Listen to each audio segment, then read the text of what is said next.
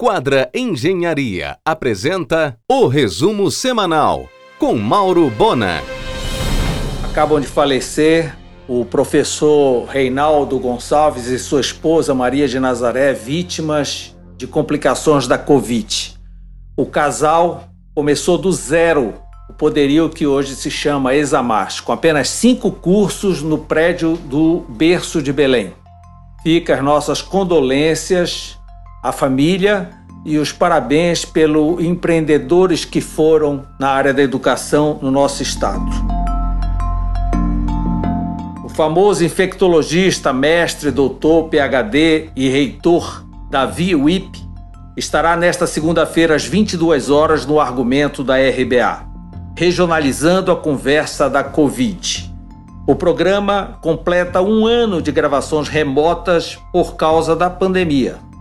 O uso de videoconferência abriu o leque para entrevistados dos quatro cantos do país.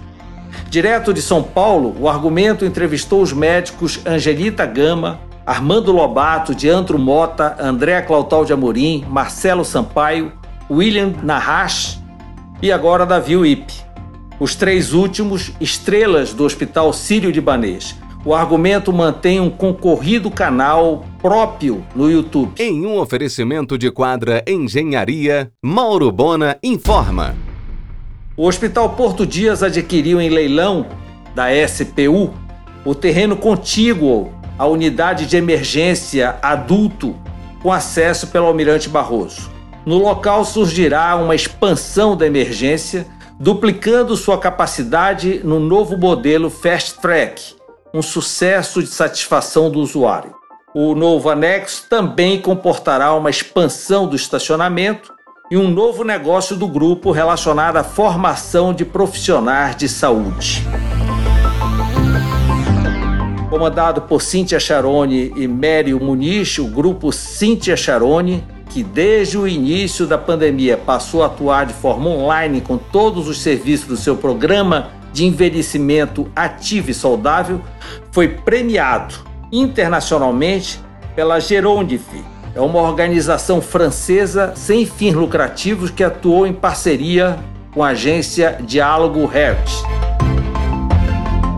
A Secult e a Prefeitura firmarão um termo de cooperação para iniciar a elaboração do plano de trabalho para o restauro do Cemitério da Soledade, transformando-o em parque.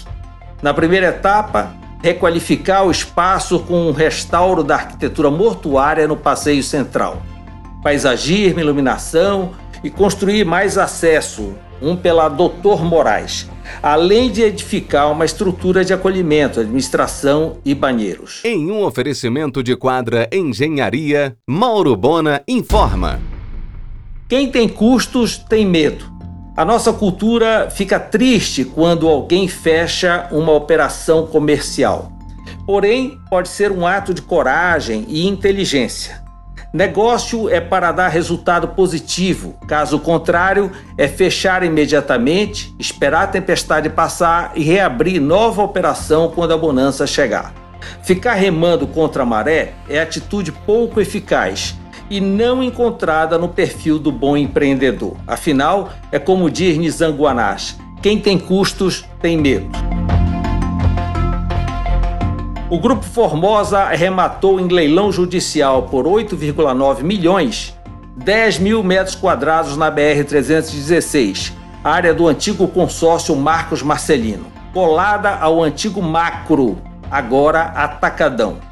No local, o grupo pretende construir o seu sexto lojão.